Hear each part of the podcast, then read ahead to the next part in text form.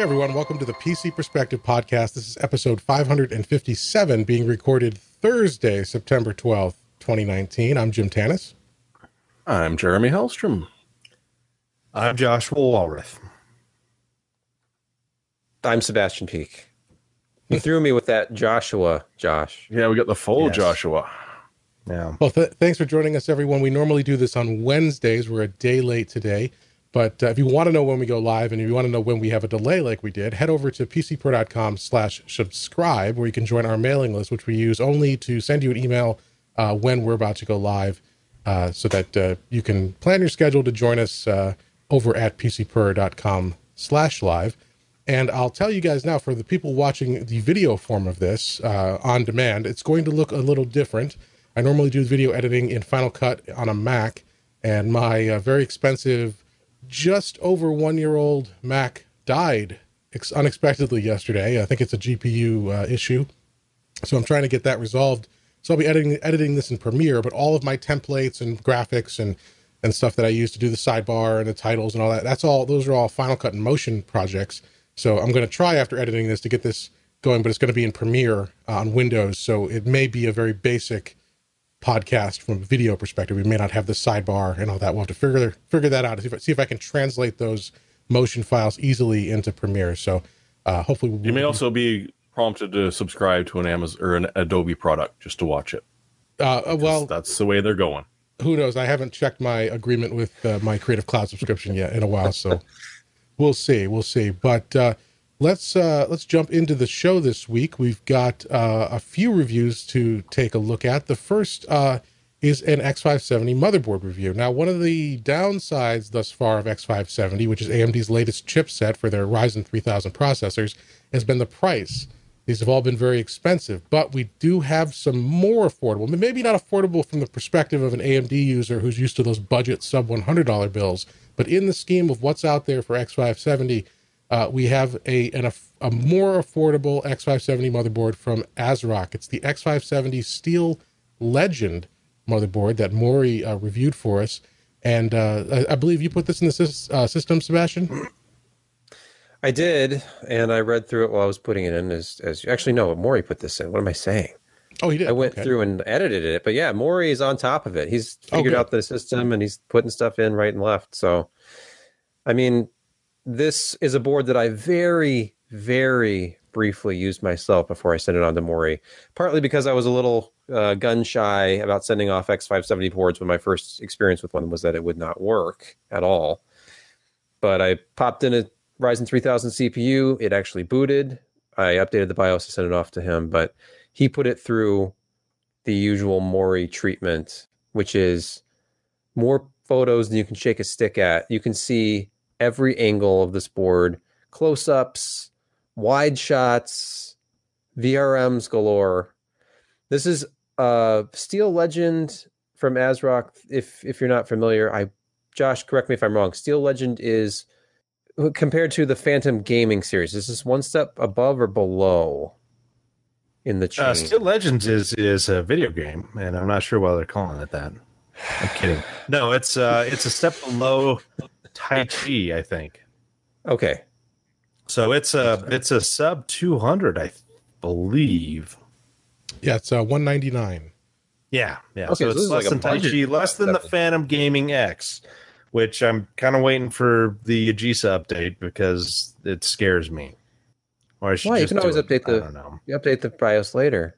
Don't worry. Yeah. Just get it now and update later. That's what I'm do doing. What? Do a review of it. And then get. Oh, I see what you're saying. I see what you're saying. See, it, if yeah, I mean, that that's problematic. I mean, he doesn't really get into that. I think he was running uh, one thousand three on this. Let me look at my. Let me look at his screenshot here. I think he's on combo. Yep, he's on one thousand three combo A M four one thousand three. So, I mean, yeah, if unless you are benchmarking C P Us, you don't have to worry so much about the Aegisa code versions unless you're worried about top frequencies, but that's another topic entirely. Uh, Maury liked it. I mean, he he said there were a few quirks, kind of. If you look at the strengths, it's obviously price. This is this is geared towards the budget segment, as was alluded to momentarily or moments ago. I cannot talk this evening. I apologize. Uh, nice BIOS design. It seemed very easy to get through. I, I noticed that myself when I was updating the BIOS before I sent it off to him. It seems pretty clean. I, I've it's pretty much what I've expected from ASRock the last couple of generations. Their stuff is getting more and more polished. It seems like their quality is good. It has Intel networking. It has it has good C MOS battery placement. I noticed he called that out, which is always nice, especially when you're dealing with uh, you know, potential memory and other fun issues with X five seventy in the early days. But he saw some slightly below average SATA three performance, which is concerning. And this is something I've noticed in other boards. It's not just this board. He calls out the fact that the M dot two drive, to install it, you have to remove the entire chipset cover plate. I believe... No, it's, it may not be this... Not the M S I Godlike, I don't think, but there's another board I've I've used recently which had that exact problem where... Yeah, the Phantom Max. It's a little bit more of a pain with a fan. Yeah, it wasn't the whole... Well, yeah, it wasn't... Some of them, I think it's the entire fan assembly, and you have a little two-pin wire you have to pull yeah. out to get it all off. Some of it is... Some of them, it's just the shroud. But, yeah, that's kind of annoying. It's just the way it is. I, I, I would like it if it was, like, a separate piece to have that M dot two cover over... Yeah, there we go. That one has the, the lead as well. Yeah, that's essentially the, the same as the Phantom Max. Yeah, and actually, now I think of it, the the Intel uh, ASRock Phantom board I have does the same thing. Uh, anyway, so you know, not that's really just kind of par for the course with some of these motherboard designs. He still gave it a silver award. It seems like a very good value. Overclocked pretty well. He's using a thirty-six hundred X. You're not going to see those monster benchmark numbers out of this, but he did compare it against some other stuff, and it seems like a solid board. Maury... Just so you know, he doesn't just do like a casual overview and then run a few benchmarks and publish a review. If you look into his testing methodology and the actual test results, he kind of punishes hardware. So if you have any qualms about the, the quality of this, it would have to be one about maybe its longevity, because its overall performance, and even after being sort of torture tested, seems to be just fine. And it's only two hundred dollars. So, so pretty good yeah, for, two hundred dollars. For X five seventy. All right, you can check out the full review over at uh, PCPer. It's uh, one of our uh, most recent reviews, so you'll find it there in the review column. Uh, and check that out. So again, that is the ASRock X five seventy Steel Legend motherboard for just under two hundred dollars. All right. Yeah, just one, one thing before heading on. Mm-hmm. Do you think that overall compatibility, performance, and whatnot is going to improve with that chipset, with later software and firmware? Because it seems it seems like a very non-traditional chipset being an I O thing from a C P U. I'm not saying it's bad, but I'm saying it's it's certainly different. Uh, yeah. Although... A M D is not one to move on from a chipset easily. Historically, anyways. So one would expect they're going to continue developing it. That's I mean, the actual meat of your well. question. It works pretty well on the C P U side for what it does, but then they, yeah. you know, they fuse off other parts, and they, of course, don't have a memory control on your C P U, uh, your your chipset, like you do on the on the the, the Ryzen. But um, yeah, it just seems to me that there's a lot of room for improvement with this, because typically, if you're going to throw something on a C P U, it at those speeds and, and that, you know, kind of the tolerances it has for performance, it's got to be pretty tight. Hey, there's there's room for improvement across the entire platform, Josh, including the processors. We'll talk about that later. There's nothing that firmware can't fix. Yes. I mean, it's better than saying, well, I guess that's the best you're ever going to do, so we'll just live with it. Yeah, I mean, maybe they'll tweak the idle voltage of the chipset at some point. And maybe they'll come up with some way to make it ramp up and down so quickly that we won't even need an active cooling fan on it. Although I will say boards like this Godlike that's back here that you probably can't see somewhere in this area, it is not uh, active unless it's under load. So it's it's not spinning right now, which is nice. Wait, you yeah, got your godlike to work? No, the second one oh. that they sent worked. Okay. Anyway, uh, what was I going to say? Oh, couldn't they have... Really, do you think it was partly the fact that A M D was so in love with the fact that this was going to have P C I Express four point oh, which is something that Intel cannot say that they currently have, that they had to rush this new platform out when they could have just launched the Ryzen three thousand parts, which work perfectly well on four hundred series motherboards and even three hundred series motherboards. But they had to have this X five seventy chipset and boards launch with the C P Us. They sent the boards and the C P Us to reviewers. We were all trying to get memory working and trying to get boards to boot. And really just pull out your favorite X four seventy board and it works just fine with at least the Aegisa one thousand two update or higher.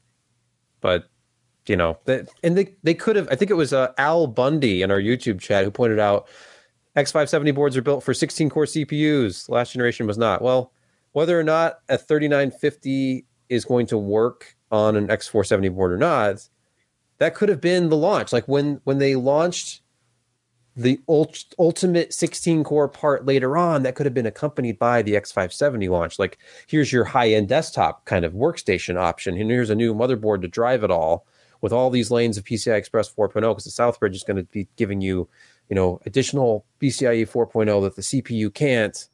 And then that whole weirdness about, well, we're not going to officially support P C I Express four point oh on older chipsets and all that other nonsense happens. Well, so, uh, you, your high-end workstation is Thunder, or, or sorry, Threadripper. So they've yeah. already kind of got that distinction yeah. in their product lineup. Yeah, that's true. And I had been sort of well, still harboring under this impression that they kind of uh, obviated the need to have Threadripper, but they we see all these leaks and rumors and speculation that they are. And, of course, then Lisa Su came out and said that they are coming out with third gen Threadripper. So yeah, I think that uh, I think part of this is uh, you know a big part of it is that they had to do a lot of I O in that I O chip anyway, because this is going to be the basis of their mobile parts, which is going to be an S O C. I mean, all the Southbridge functions with SATA and U S B and whatnot are are, are going to be on that chip, and it's going to be activated once we get the mobile parts based on this. And they're doing the same thing at the uh, the high end on the server market, because all of your SATA, U S B, and, and a lot of the I O is, is it coming off the C P U. They don't have Southbridges. I mean, you look at a lot of the stuff from Intel right now, and especially on A M D and with with uh, with the their Threadripper, I mean, all their I O came off of the, the C P U. And uh, it kind of makes sense that, you know, why double up your development cost by having ASMedia create another chipset for you when you've got this I O part that's already got all of it designed in there, and you just add a little bit more. Doesn't really affect transistor counts too terrible much. Uh, doesn't really affect T D P too terrible. I mean, it, a little bit, but they added this all this functionality to it because they know it's going to be a mobile C P U eventually, an S O C, and so you're killing two birds with, with one stone, and why not do it? It just, unfortunately, it it it was harder to develop a platform around that chipset than uh, they were expecting. And a little yeah. bit hotter. A little bit. And we haven't even begun to see what Intel is going to try and do with this. Because they're with PCIe four point oh. They have a four hundred series chipset that's coming out. Yeah. Not soon, but yeah, they leaked it themselves. It was on one of their, uh, yeah, the readmes, like the release notes for a an up, like a recent chipset driver. But it's not like their controller is going to be magically, you know, half the T D P. It doesn't work that way. Maybe, but it could be three quarters the T D P. Well, all right, I'll give you that. Yeah. Well, you know, Intel is a is a leader in process technology, so I'm sure they'll have something on, like, you know, ten or seven nanometer for their chipsets right away. Yes, that's right. It's, yeah, it's about fourteen plus plus plus. Mm-hmm. Oh God, leadership! Everybody mm-hmm. is abusing the word leadership. Anyway, I I, I I can't stand. I don't mind saying leadership when you're using it within the context of, you know, use leadership the way that it's always been used.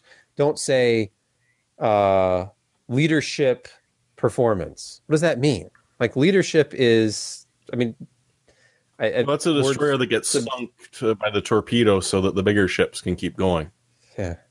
Well, I mean, it, what happened was, so like once Intel realized what was about to happen to them, they got out, and at least from my perspective and the marketing that they've been giving to press, Intel got out ahead of, or tried to get out ahead of it and say, well, okay, yes, maybe our Cinebench scores are going to be lower, but here are all these factors as to why our technology, our platform as a whole, across Optane, processors, integrated graphics, whatever, is better, and that is our leadership. So even though you can pick out certain things, overall we're better. Again, that's their argument. I'm not saying I agree with that necessarily, but and then and then A M D, of course, had to counter that. So then they started throwing leadership into everything, pointing to their actual results where they're actually beating on performance, saying, see, we're we're leadership. So then Intel responded, well, no, because we're planning a roadmap for the future. So that's actually, so yeah, every, basically from from the perspective, for people out there who want to know, every time either A M D or Intel has communicated with the press in the last six months, the, the word leadership has been in those documents at least fifty times.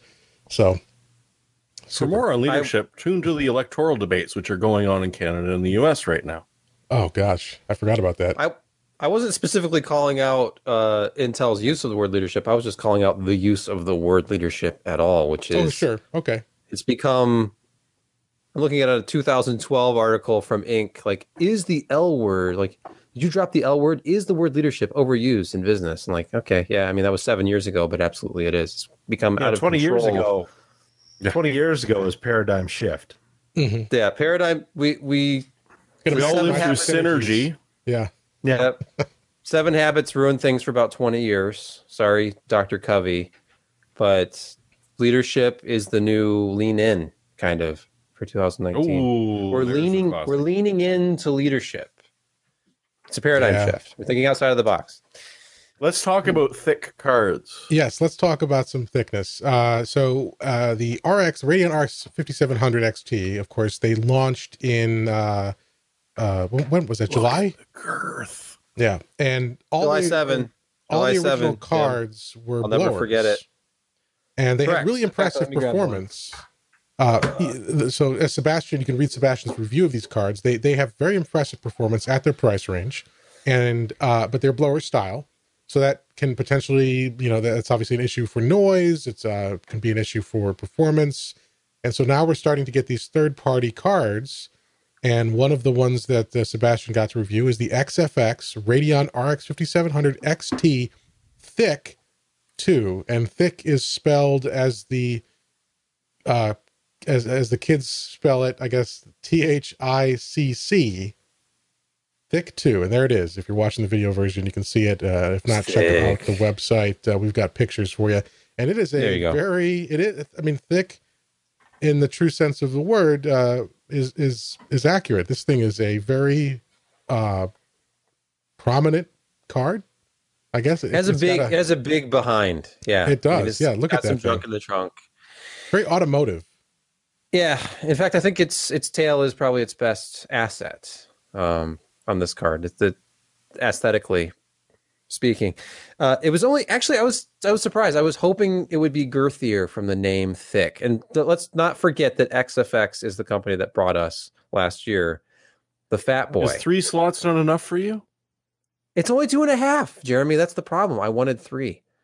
Okay, E V G A so you got a half has, slot card to stick in there. I mean, we could put like a it's like a sound card or something next to it, but it's uh, it's thick. And I did not highlight the card on these charts. I apologize. I'm going to start doing that because it's actually kind of hard to look through fourteen different results and find these. But the thing about this card is not just that it has a bigger cooler; it has higher clock speeds. So we're talking a pretty hefty factory overclock. That, if I actually look it up here in the review. It was something like forty, forty-five megahertz faster at, like just at its idle. I think it was around eighty megahertz faster under load.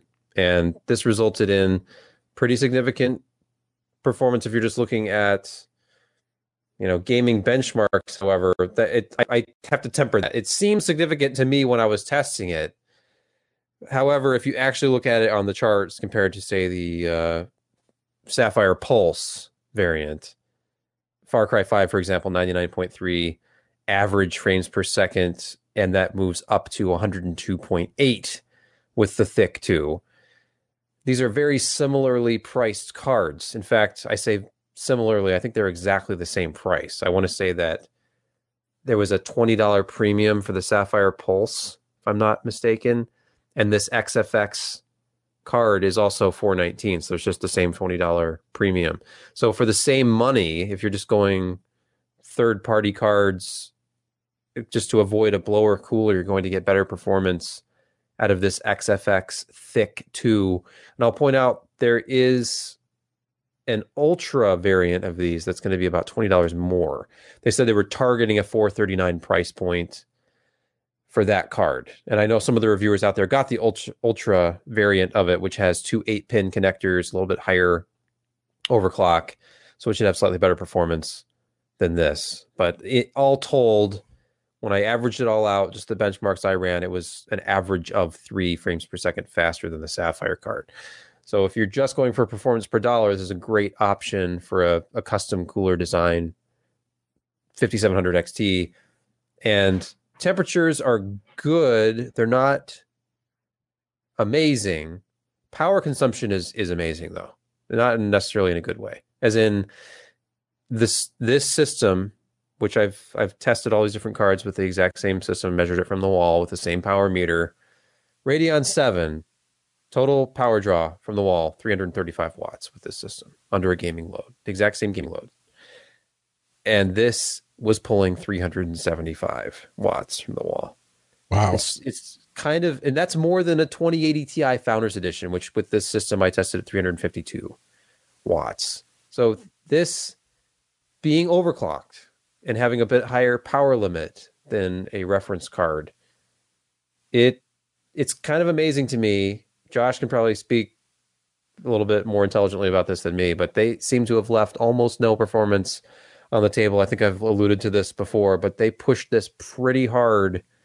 And if you add frequency and increase the power limit, you just, you get so much more heat and you produce so much more power that even a really thick cooler like this... Wait, you produce so much more power?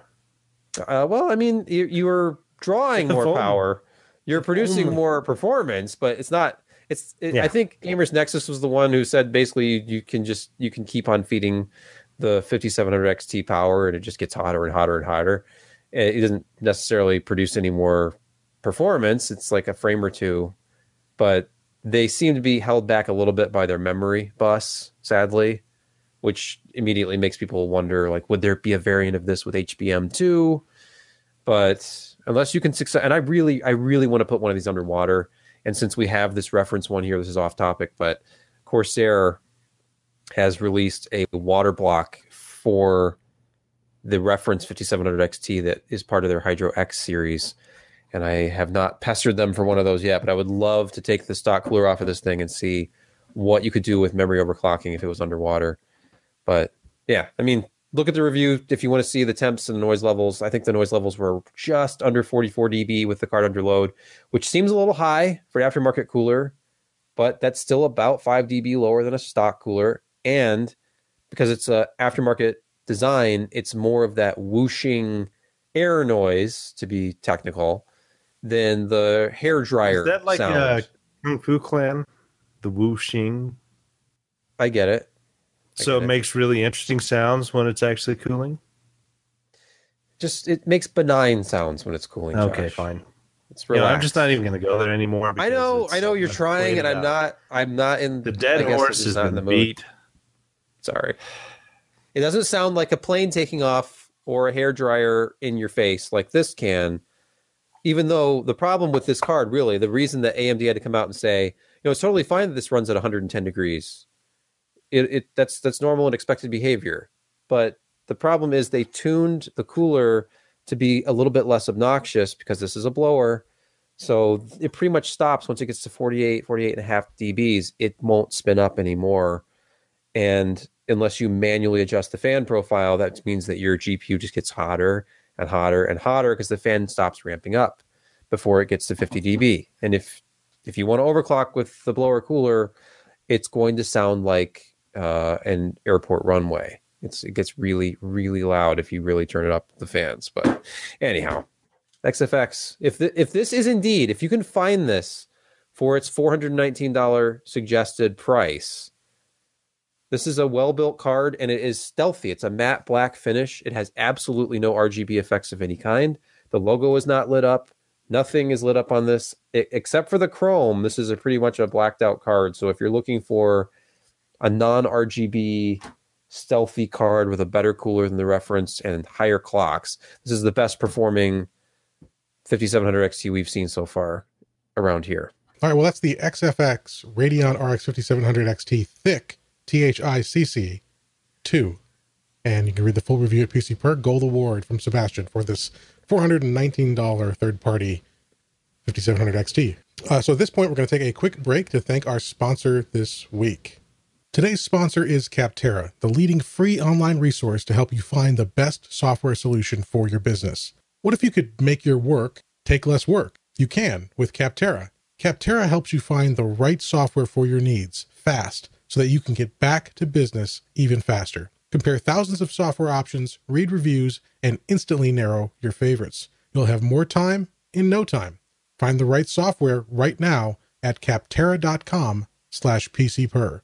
With over one million reviews of products from real software users, discover everything you need to make an informed decision. Search through more than seven hundred specific categories of software, everything from project management to email marketing to software designed for yoga studios and health clubs. Software for medical offices, law firms, nonprofits, art galleries, wineries, for any business, small or large, and no matter what kind of software you need, Capterra makes it easy to discover the right solution fast. For example, here at PCPer, we needed a new link shortening service to help us easily share links to our articles in places like social media and podcast show notes. With Capterra, we found dozens of options, and we were able to quickly pick the right solution thanks to Capterra's honest reviews from real users of each app or service, easily comparable lists of pricing, licensing terms and features, and helpful screenshots and videos showing the software in action. And best of all, Capterra is absolutely free. No sign up, no subscription. Just head to capterra dot com slash P C Per for free today to find the tools to make an informed software decision for your business. capterra dot com slash P C Per. That's C-A-P-T-E-R-R-A dot com slash PCPer. Capterra, software selection simplified. All right, back to the show. Uh, thank you so much uh, to Capterra. And uh, let's move on. Uh, actually, first, before we continue on with the news, I'm noticing some ch- chat in the, or some questions in the YouTube chat about where Ryan is. So let's do our like semi-regular update for the people who only tune in like twice a year. Uh, Real Ryan quickly, is Ryan, a traitor. He did not give us any jobs. We are the ones that are left to stand for his baby, as he refers to it numerous times. Oh, okay. Wait, uh, let me rephrase that. I love you too, Ryan. Yeah. But so, it's still fun to bug you. Yeah, yeah. Um, Ryan left last uh, November or late October, uh, over you know almost a year ago. Uh, he went to, he got a job at Intel. He's, he's now Intel's chief performance strategist, and uh, So he he he left, and uh, the site was going to be left to the rest of us here. Uh, but then right before Christmas, uh, he hired away Ken and Alan. And so when we came back for the new year, it was it was us left over. Uh, I technically own the site, but everyone else does all the work. Sebastian's editor-in-chief. And uh, and that's what it's been like since uh, January first, basically. Um, so Ryan has gone. There is absolutely, he doesn't have any ownership interest. He doesn't have any control.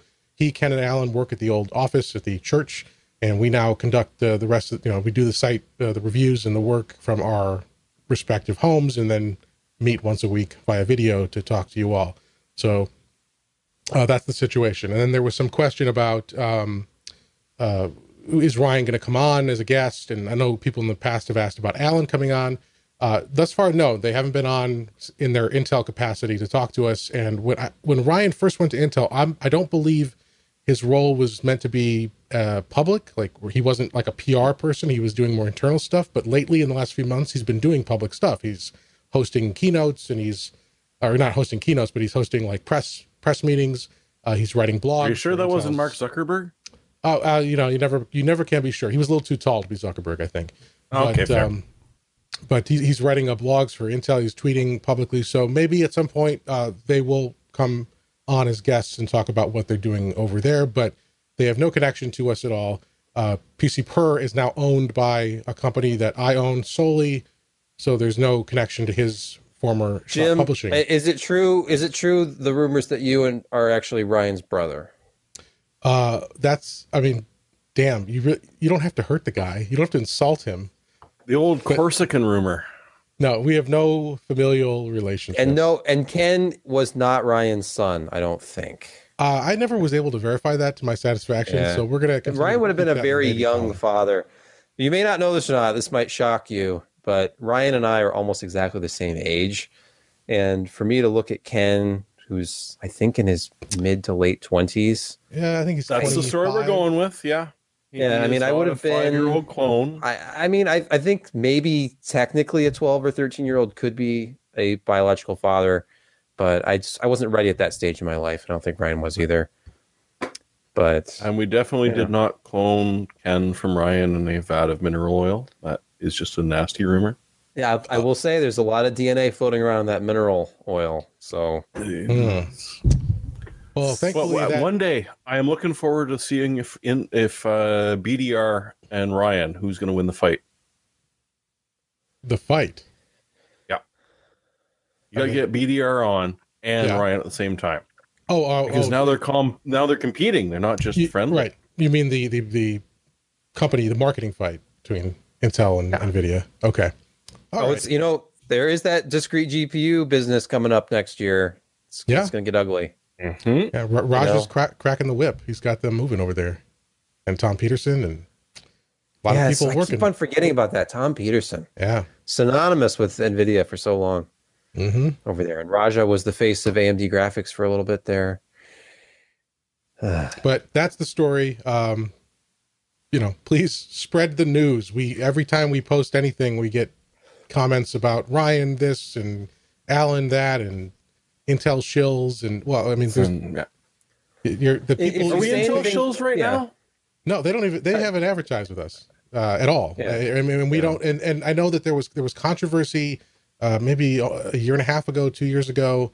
Uh, the, the there's, there's a, a pro, a very very pro A M D YouTuber named Adored T V, uh, who go not named but uses the handle Adored T V, uh, who accused uh, PCPer at the time because Ryan was running a private consulting group. As well, which is which is common, uh, surprisingly common. If you follow a tech site, there's a very good chance that people running that tech site are running a consulting firm as well, uh, except for us. We don't. We just haven't done that. I don't have the experience or the connections or even the interest at this point to do anything like that. And if we did, we'd tell you. So we don't. So there, there was con- concern about conflicts there because they were they had Intel as a client privately and they were edit, reviewing their products publicly, and that they they hadn't disclosed that at the time. I never saw any malfeasance. But there were, they needed to be they needed to be disclosed. We agreed, they they disclosed it. But that all ended when Ryan left. We have Short Research is dead. We don't do consulting. We don't even have advertising deals like straight up display advertising with Intel at the current time. But if so. You're interested, please contact us. Yeah, we will us, advertise uh, for anybody who wants. But we advertise. We do display ads. We don't have anything else. We don't do, you know, paid reviews and uh, consulting and, and whatever else that you think is shady. Um, we just don't. And I can. If you don't believe me, I will show you my bank records. We don't do that. This isn't that profitable of an enterprise. I will say, it, and I've not been doing this for very long. It's funny. I think about Ryan was doing this for like eighteen years, and you you you establish yourself. You make all these connections.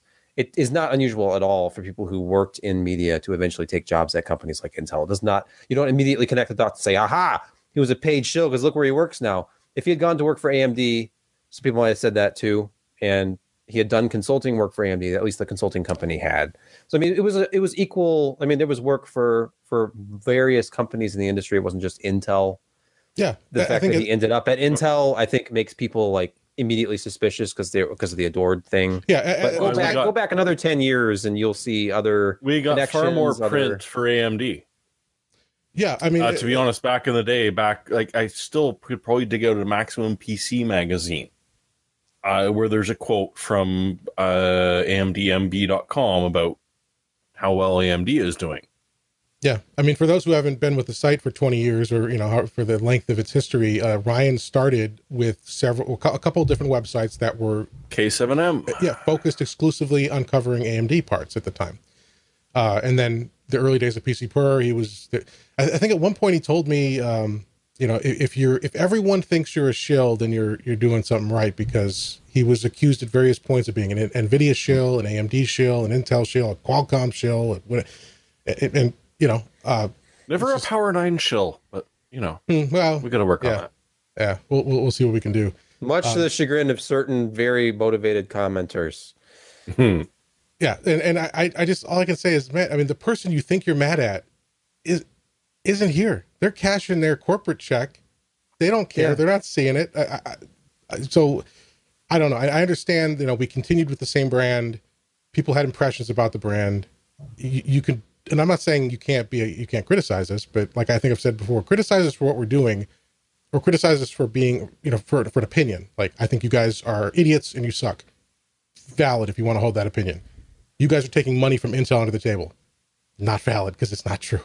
So I, I don't know. And I don't know how to dissuade them of that. Uh, the people who are stuck on that. And whoever it is that's stealing all of my checks from yeah, right. NVIDIA and A M D and Intel and all the rest of them, which just freaking fork them over. I'll cut you. No, you're, not, you're not like getting your checks. It, it must be an international thing. Uh, check. Apparently I'm check. a billionaire if mm-hmm. I got them. Yeah. And, and, and, yeah, and you've been, I, I, you've I, been here I, since I, the beginning. Pretty much. I, I don't mean to uh, discredit the concern over this kind of stuff, because I think there is a valid, you, you do want to know about what conflicts people have. The existence of holding a conflict isn't in and of itself necessarily a problem, but you have to disclose it, and it has to be, you know, you have to, be, you have to evaluate it. And, and so I'm not saying that don't question people who, ha- who have conflicts, but make sure the person you're accusing of on like a weekly basis actually has the conflicts. Because we don't, we don't have any relationship with any of the companies we cover, except for the, the advertisers we have. We have great advertisers. We show their banners on our website, and that's it. That's all we do.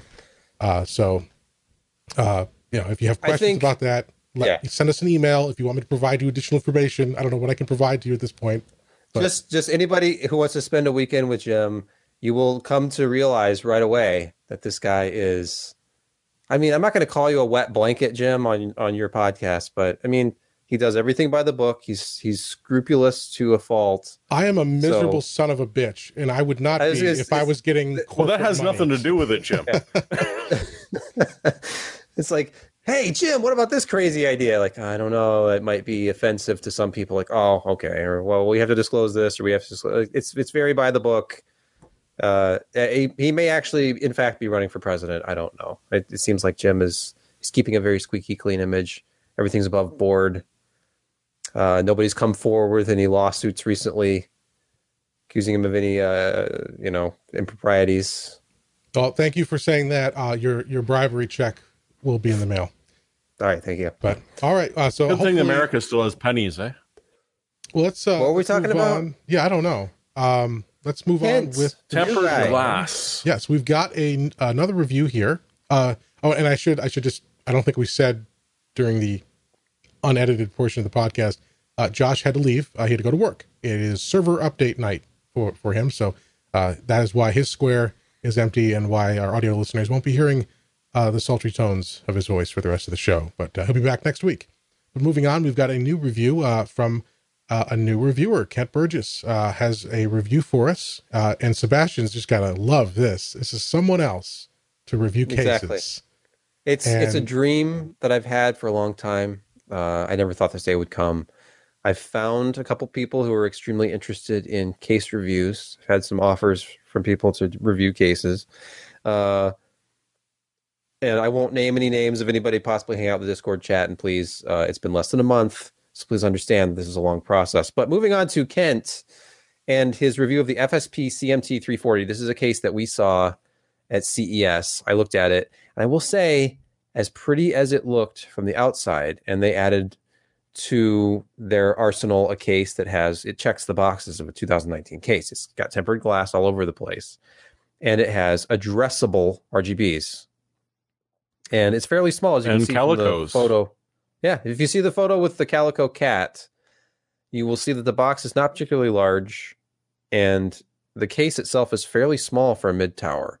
He said he thought that when he got this, I'd send him a micro A T X case, but no, it's it's A T X. It's seven expansion slots. It's kind of like the minimum for an A T X case, but you have to, and I, I, I, without trying to make a pun, you have to temper your expectations with cases like this, because what they're essentially doing is they're taking what looks to be a Cooler Master design from a couple of years ago, and they're taking off the plastic front panel, which was probably ventilated, and they are screwing on a tempered glass panel to the front. So there's a picture in the review somewhere where Kent took his, uh, what are those things called? Digital caliper. And he measured the air gap of that front panel. And the front fans are not completely suffocated, but we're talking four and a half millimeters of space. Four and a half millimeters is not a lot of space. When you think about that's half the thickness of a smartphone is your only intake for the front of this case. So this is not going to be a great thermal performer by any means. And it also means, in my experience with cases with almost no intake room up there, that the front fans end up spinning a lot louder. So then the whole case is louder than it should be. So I, I would say at, at a minimum, you need about three quarters of an inch up there, maybe an inch. And this has, you know, four and a half millimeters. So two and a half inch connectors on top of the P S U. Yeah. I've seen this a couple times. Okay. I think the last Fantex does this, that, that shroud over, and for audio listeners, I have to try to explain what we're looking at here. We're looking at a picture of the bottom half of the inside of the case, like the component chamber of the case below the where P S U the motherboard shroud. Sits. Yes, the P S U shroud, if you will, and above that, like on the top, which is now the case floor, is two two and a half inch S S D trays, which lock down with uh, thumb screws. So if you wanted to put your S S Ds front and center like that, and there is a hole behind them to route your SATA cables and power cables down away from from the drives, and then it's got a little fan hub. It. You know, and, and there's an A R G B controller built in because there's a there's a button to let you cycle through, and I believe this is it's compatible with all of the the major R G B sync options for motherboards, and it has a like the R G B output, and you can put it on the header of your motherboard and sync your fans to your motherboard. So it it does it does offer some of those aesthetic features that are popular. But it, it's unfortunate that they're using a design that Kent, that, uh, Kent pointed out is a little bit thinner sheet metal. There's a little bit more flex to it than you'd see from cases from name brands like Corsair and Be Quiet and, you know, others. And he, like when he was putting in the G P U, he actually had to push in the back of the case to line up the G P U with the mounting holes on the expansion bracket because the whole thing was bowed out a little bit. So just stuff like that. And I've seen this before. You go below a certain price point with cases, but for me, it's always been like the sub seventy dollars cases that start to use really thin metals. And this case retails for ninety-six ninety-nine. And I have to think that if it didn't have addressable R G Bs, even if it was just straight R G B fans, and you could select between different colors with a push button, you could get this case down considerably. If you've priced out addressable R G B fans, they're not cheap. That those are the fans that have multiple L E Ds in them that can individually be set to different colors independently of each other. That's why they're called addressable R G Bs. So you can make one of them pink and one of them blue and one of them yellow and do whatever you want within the same fan. And they have these interesting like rainbow and cycling effects and stuff within the fan itself, which looks really cool. But unfortunately, this is not a cool case. So it's, maybe you could do something with this with liquid cooling, something, you know, besides just traditional airflow. But I, I honestly think there are better options out there. He's felt the same way. He was very fair in his assessment, but I, and I apologize that I made his first case experience. I'm like, you know what, see what you can do with this. But it, it looks nice, but unfortunately it could have been designed a little bit better. And I've seen cases in the past where they actually, after the fact, sent out uh, adapters with longer screws for the front just to pull that front panel a little bit further to help out with thermals and noise. But then, unfortunately, you're creating an air gap without any filtration. So if you were to go out and buy some longer machine screws and some adapters or, or fashion yourself some way of extending that front panel out, then you would be introducing dust into the case. So I don't know. I don't know how you guys Honestly, I think a lot of the like price on that is just the fans. That's what I'm thinking. Like if, if sixty dollars of this is the fans, which you know, I can easily believe that easily. twenty dollars each. Yeah. If you, if you've looked at Corsair's addressable R G B fans, I think the ones that I used in that uh, Hydro X review yeah. were one hundred, one hundred twenty or one hundred forty dollars for a three pack. They're not inexpensive, but yeah. Corsairs are using eight different addressable R G B zones, and it's not cheap technology. All right, so that's the uh, the F S P C M T three forty R G B tempered case, a case that looks good. Maybe, depending on how you plan to use it, might not be the best choice. If but, you're uh, utterly obsessed with R G Bs uh, and are looking for a relatively bargain-priced case, that's about the nicest I can say. Yeah. yeah. Now, it motivates me to look up what the actual cost of the cheapest A R G B fans is, and I bet it's not cheap. Uh, I would guess twelve to fifteen dollars a piece, and there's four of them in that thing. So, yeah, I mean, there, there you go. That's seventy-five percent of the cost of the whole thing.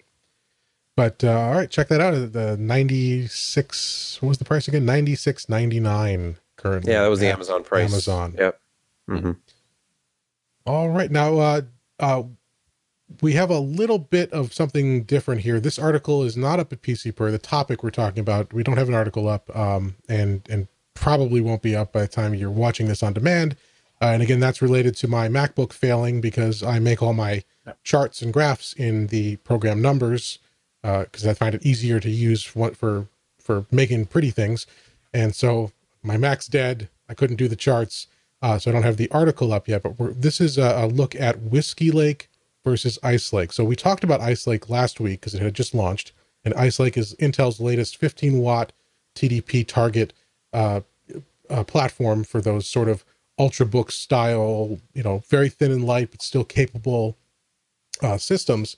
And so that had launched, and Intel was very excited about pointing out its not only its its performance relative to Picasso, which is A M D's Zen Plus based uh, uh, platform in that same power range, but also its improvement over its predecessor Whiskey Lake, which is last year's uh, part for that same uh, power power range. And so uh, Ice Lake is a system based on a four-core, well, at the top end on the i seven side, a four-core, eight-thread part with Uh, integrated graphics. In this case, their new Gen eleven graphics, which they have li- labeled Iris Plus graphics. And, you know, I'm not sure about this. I've, I've asked, I haven't gotten an answer definitively yet. The, the label Iris Plus graphics has been used before on the six forty-five and six fifty-five, I think it was. And Intel hasn't added any clarifiers to this. So I'm, I'm calling it Iris Plus graphics G seven because on the top end uh, Gen eleven part, that's it's, they, they label it G seven. There's also a G four variant, I believe, or is it G five? G four, I think. Is, but okay, yeah. There's, yeah, so, thought, yeah. Is that for like the Core i threes has G? No, it's I think Core there's, i five. There's, well, there's one i five that has an i seven or has the G seven, yeah. And then there's the, oh, a couple i fives with the G four, and then the G the i threes with the G. It's really G three. it's our it's our fault for not being able to easily digest all of these. It is incredibly names. simple. There is no confusion yes. whatsoever, right? And no. and, and, then of and course certainly have... not certainly not between Ice Lake and Comet Lake either, because those have the exact same numbering schemes. Look at the two of them, and yeah, it's, I'm yeah, it's confusing. And of course, there's the G one, which is not Gen eleven, which is U H D six twenty again. So who knows? But anyway, looking at their top end parts, uh, Intel was in the lead up to this launch was saying, not only are we competing against A M D, matching or exceeding them slightly in certain areas, we we are we basically doubled performance in some cases over U H D six twenty, which is the integrated graphics from the Whiskey Lake part. And so we spent uh, the last week testing that. We had a, an H P uh, X three sixty Spectre, which is a Whis- Whiskey Lake system with an i seven eighty-six eighty-five sixty-five U, which is the top end part from the Whiskey Lake generation last year. We put it up against that same Dell X P S thirteen uh, two in one, which is the new Ice Lake system that we we got from Dell. Uh, we bought the, the Ice Lake system. We didn't work with A M D or Intel for this. We just went out and bought a couple systems to test them. And because I don't have graphics or an article for you, I'm going to see how this works. I'm going to, uh, first I have to fix the zoom on the capture. I'm going to show you the spreadsheet we use to capture um, the data that we use to make the uh, part. So hopefully you can see this all right. Maybe I can zoom in a little more, but um, we've got... This is appallingly close to the stuff that I have too. Like anybody who does this, if you if we were to look at our our laptop screens, it's like this. You have yeah, run one, run two, run three. It's averaged out, and that's what goes into the review in a pretty chart. Uh, exactly, and and so uh, and that's because we we because of the variable nature of some benchmarks, obviously things can be a little fickle. So when when you when we report results in a review, those results are the the the total of a an average of three runs. So that's what we've got here in these columns. We've got one column on the left for uh, Whiskey Lake, the center is Ice Lake, and the right is the Ryzen seven thirty-seven hundred U, which is that Picasso part. This is A M D's currently available top-end part in that fifteen watt T D P space. And as we said last week, this is based on Zen Plus. This is not Zen two like we see on Ryzen three thousand for desktop.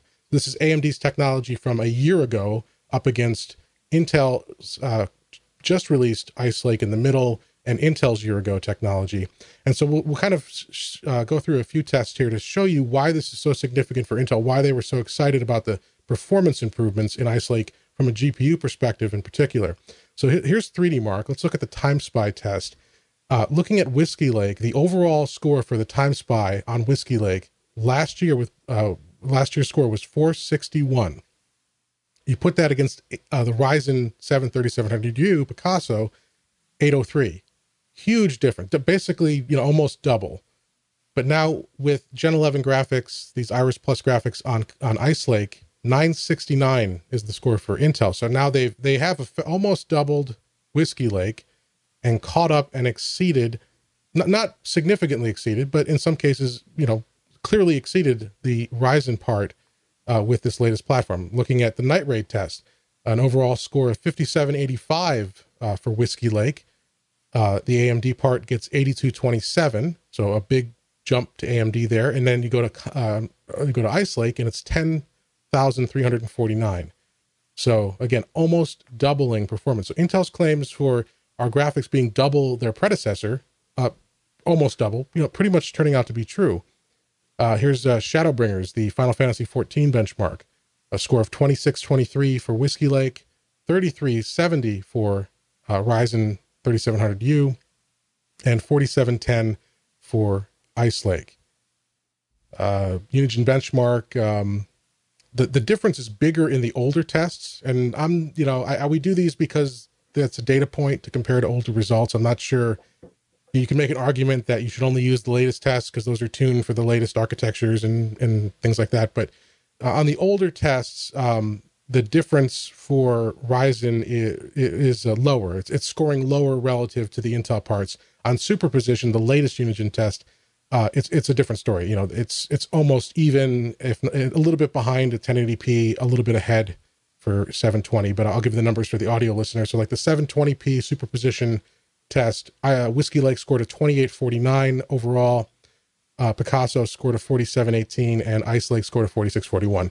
So, you know, A M D, as or I'm sorry, as we said last week, Intel has, with integrated graphics in this lower uh, power range, has caught up and in some cases exceeded uh, A M D. Uh, here's some games uh, real quick. We'll run through uh, some actual game benchmarks. We we got the data with O C A T uh, running uh, standard offline matches were available for some of the multiplayer games, uh, but we've got an average F P S of fifty-seven point five for Whiskey Lake, eighty-seven point four for Picasso, and ninety-three point six for Ice Lake. And if you look at the frame times, you know, Whiskey Lake was not so bad. That's that's pretty good at ten eighty p with the performance preset, but the, the frame times are more consistent for Ice Lake across the board. Uh, World of Warships, forty-two point eight frames per second Whiskey, for Whiskey Lake, forty-four point two for Picasso, and fifty-nine point six for uh, Ice Lake.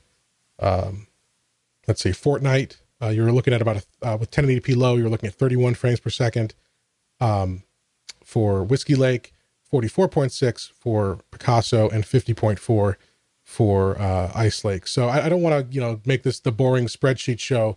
Uh, and as I said, we'll get this article up as soon as I can get my charts going again. But uh, uh, so the information will be, be easier to digest. But the sum, the the, the sum of, summary of it all is, yeah, uh, at the Gen eleven graphics are a huge, huge boost. Intel was right to be confident about that. There's a boost on the C P U side. It's not as big as we, as, you know, as, as we might have expected with this big process shift going to seven nanometer. I'm sorry, seven, ten nanometer. Got ahead of myself there. um, going to ten nanometer. And somewhere, someone at Intel is cringing, like, oh, yeah. seven nanometer. Uh, they mentioned it again. Hey, you know, yeah. hey, hey, A M D's not at seven nanometer for laptop parts. That's true. Either, they're not. They're so. at twelve now, but but still, it's uh, it, it it's it's it's a good part. It's not a gaming first system, and it is expensive, and your choice is limited. But if you're, you know, A M D ruled this this market. For integrated graphics, especially low power, you didn't have it. Oh, yeah. if, you, if that was important to you, you didn't even consider Intel, or you shouldn't have. Uh, but they've caught up. This this is a huge generational improvement. It's been delayed. It's been controversial. The, the clock speeds are not where people would have expected. But the performance, when you get it down to the real world performance, as Intel likes to say, it's there. And uh, and it, and it's providing an interesting choice now. You've got a choice. You can go with with A M D and maybe save a little money, and in some cases A M D does still outperform Intel. And so if the, the games and applications you need are scoring better on Ryzen, well then go go with the Ryzen mobile. But but now, you know, it's much closer. You can pick the form factor you want, and uh and it's exciting. And and it shows too, you know, looking at what A M D was able to do going from Zen Plus to Zen two on desktop, if they can, you know, make this hurdle soon to Zen two for mobile, it'll be even better. We're talking fifteen watt T D P, ultra portables running sixty frames per second, ten eighty p. That's going to be huge.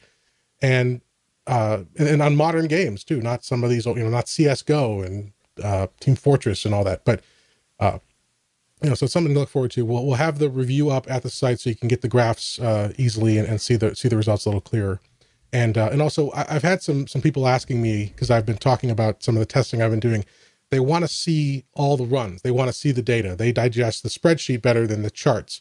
So I'm thinking too, what we can do is we'll just maybe, th this is in Excel right now, we'll upload it to like a Google sheet and then just link it in the review. And then you can just, you can just see it, because uh, ah!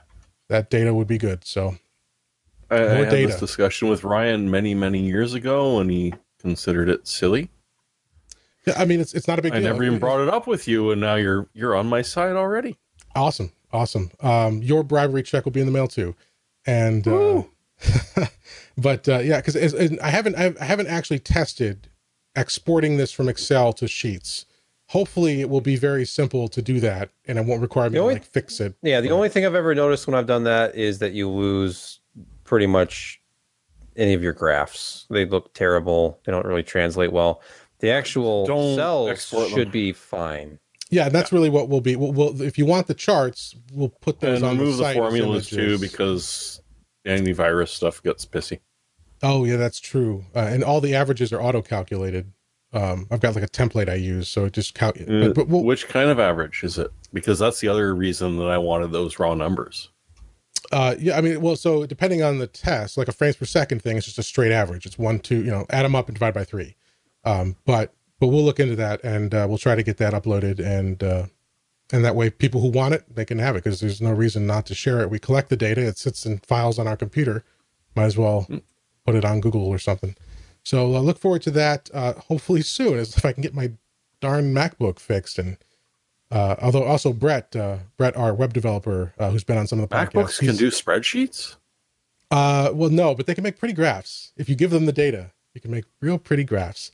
Uh, and he's he's he's going to help me get a Hackintosh going too. So hopefully we'll get something going there. Yeah, uh, one, one way or the other, I'll be back up with Final Cut and Numbers, um, because uh, for whatever reason that's what I prefer.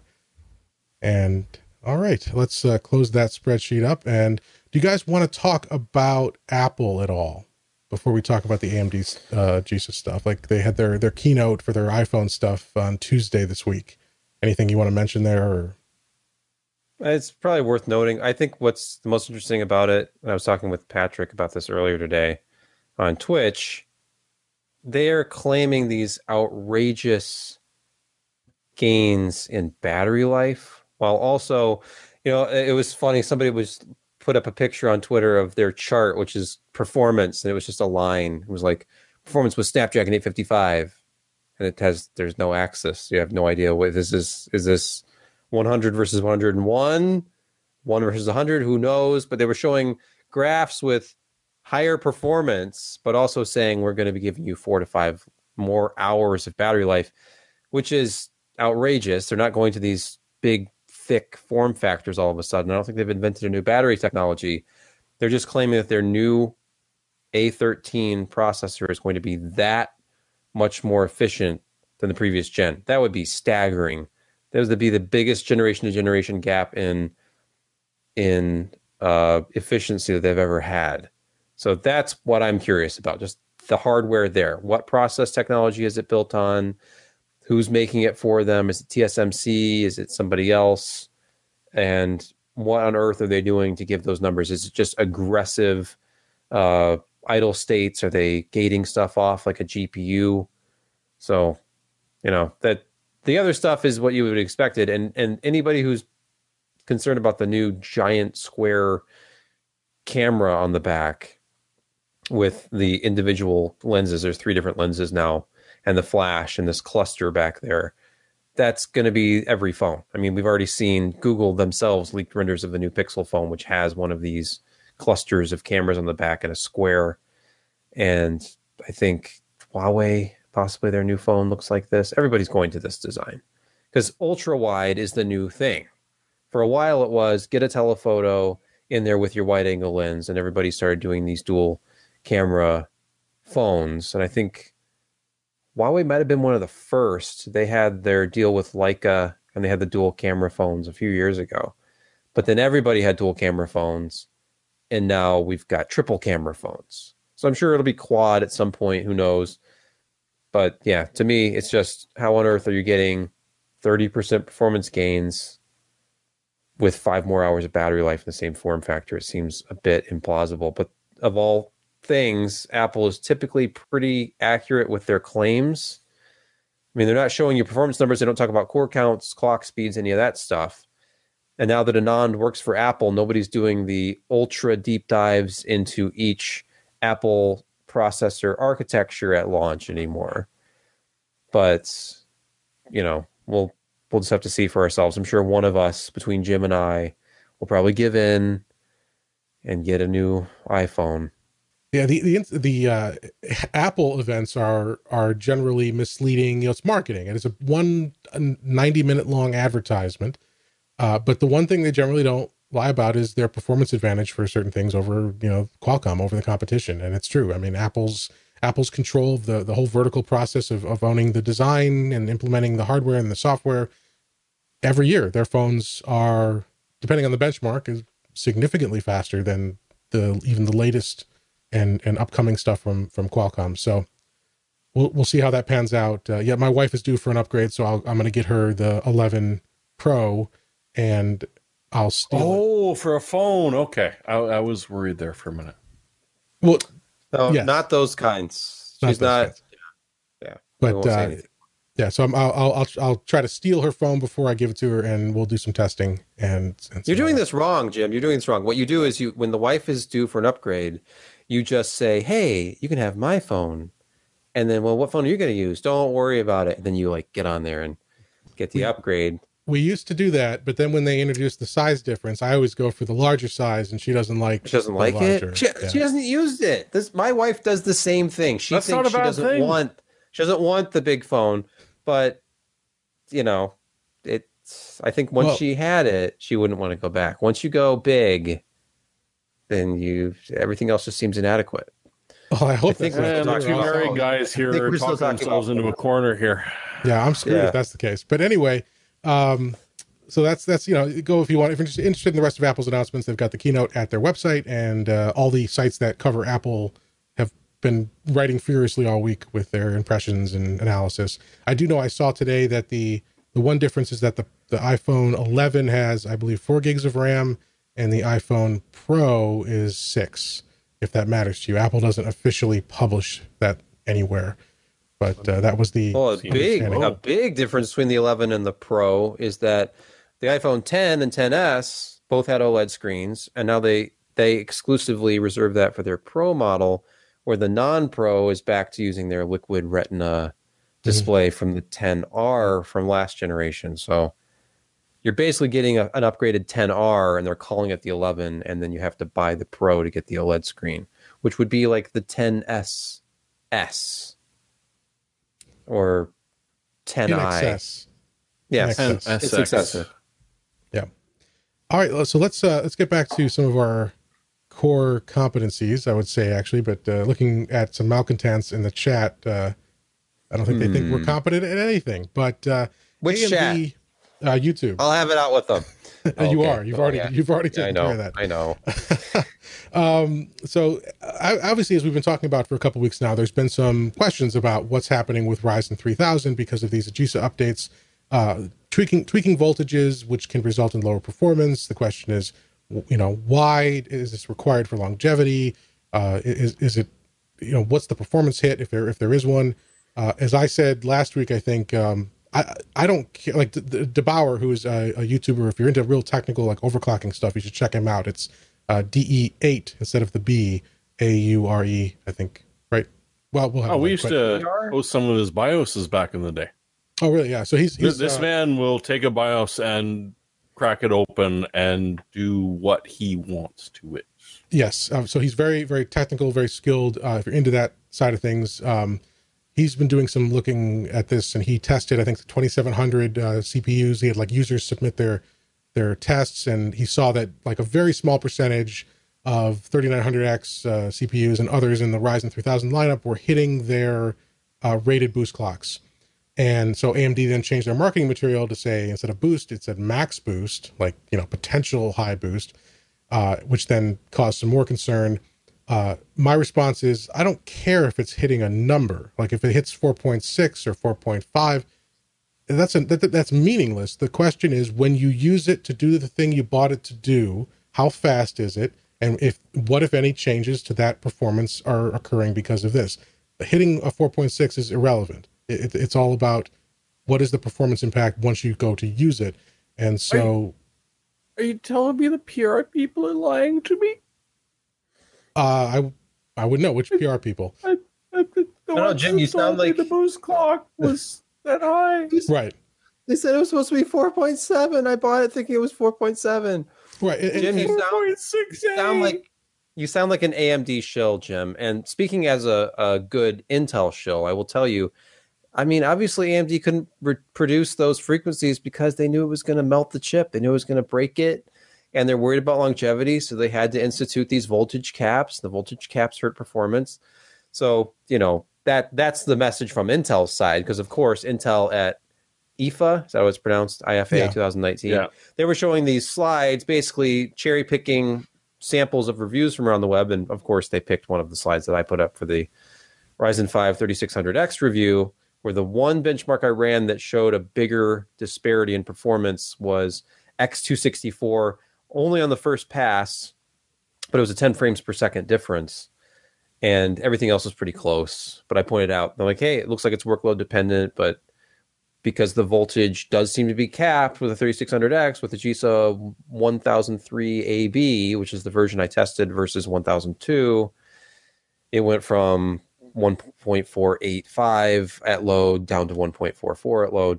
So yeah, there, there does seem to be a bit of a voltage cap put in place, at least with Aegisa code up to what is currently available, not this new Aegisa that's coming. And uh, I don't know if anybody caught the name of the Aegisa. I don't know how anybody else feels about letters being appended. Basically, that means being added to the end. ABBA. We're at ABBA now. Oh. A B B A. It couldn't be one... Dot zero dot zero dot four. It was one dot zero dot zero dot three, A, not B, then A B, A B A, which was pulled. There was some issue with it. Then they were up to A B B, and instead of A B C, or just dot four, or dot four dot one, they're at A B B A. I blame so, R G B. Like it, that's it. Disco's coming back, and yeah. Yes. So I, I, this is a huge, ridiculous preamble to what has really just been a community update. They had promised this in the wake of the Derbauer video. They had to respond. Basically, A M D said, you know, like what Jim said, they changed their actual literature after the fact, which seems a little suspect. I smell maybe a little class action lawsuit brewing because, you know, people were buying things that you can say, like, well, it said four point seven and I bought it and it didn't hit four point seven or whatever the frequency is for the C P U that you bought. And if they were advertising that frequency and your C P U cannot hit it, then maybe you have a case there, especially since retro- they can't retroactively change what's on your box. They can just change their verbiage now, and it actually states max boost, like theoretical maximum boost. All they have to really hit are their base clocks, I guess. Mm. But anyway, the we were supposed to be getting an update on the tenth. That was two days ago. What we got was a community update written by Robert Halleck from A M D. And he goes over what the changes are in one thousand three A B B A. But the target release date of this new S D K is September thirtieth. I think that's pretty much what we're going to... We will be waiting until the end of this month probably to see the BIOS updates from motherboard vendors as well. They said within about three weeks. But this is going to be microcode they turn over to the motherboard vendors, who then have to probably, you know, check against their qualified vendor list for memory compatibility and make sure it works with their boards and get it one hundred percent validated before it ships. And yes, there are outlets like Tom's Hardware that have done little posts already where they're comparing the new leaked pre-release versions of some of these that are out there. You can find them easily, but I'd be very hesitant to install a pre-release beta BIOS with a new Aegisa version that has not been fully validated for your board yet, unless you just want to have fun and you have a board that has a BIOS switch and you can always revert if something goes horribly wrong. Man, but in my day, Asus used to ship them as commercial models that you bought. Oh, that's right. Yes. And you actually had to use a chip puller and pop out BIOSes and throw a different BIOS in there. Oh, shite. Man. They didn't even have uh, dip switches. I had to use a pencil. Oh, my God. Yeah. I, you know what? Dip switches, I think, are preferable to jumpers. Because, I mean, at least it's to all be honest, there. Yes. Because you don't have to, like, I, I would lose one of the little jumpers, and it's like, oh, now I can't do the five X multiplier because I can't, I have to steal a jumper off of a hard drive or a C D ROM drive and stick it on there because I don't have the one to bridge those two pins. But well, now that master uh, and slave isn't a thing, you know, you got plenty of spare jumpers. True. I have a lot of, I have a lot of spare C D ROM drives. And uh, be careful where you're going with that. I know. Uh, yes. So anyway, getting back to the actual point, uh, which is there are changes coming. Forget when they're coming. They're coming probably in the next three weeks. But whenever you do see them, what Aegisa one thousand three A B B A is going to include is changes to boost behavior. They they go into this at length. I encourage you to read the Ryzen community update. It's pretty lengthy. Basically, you're going to see improvements to clock speeds under load.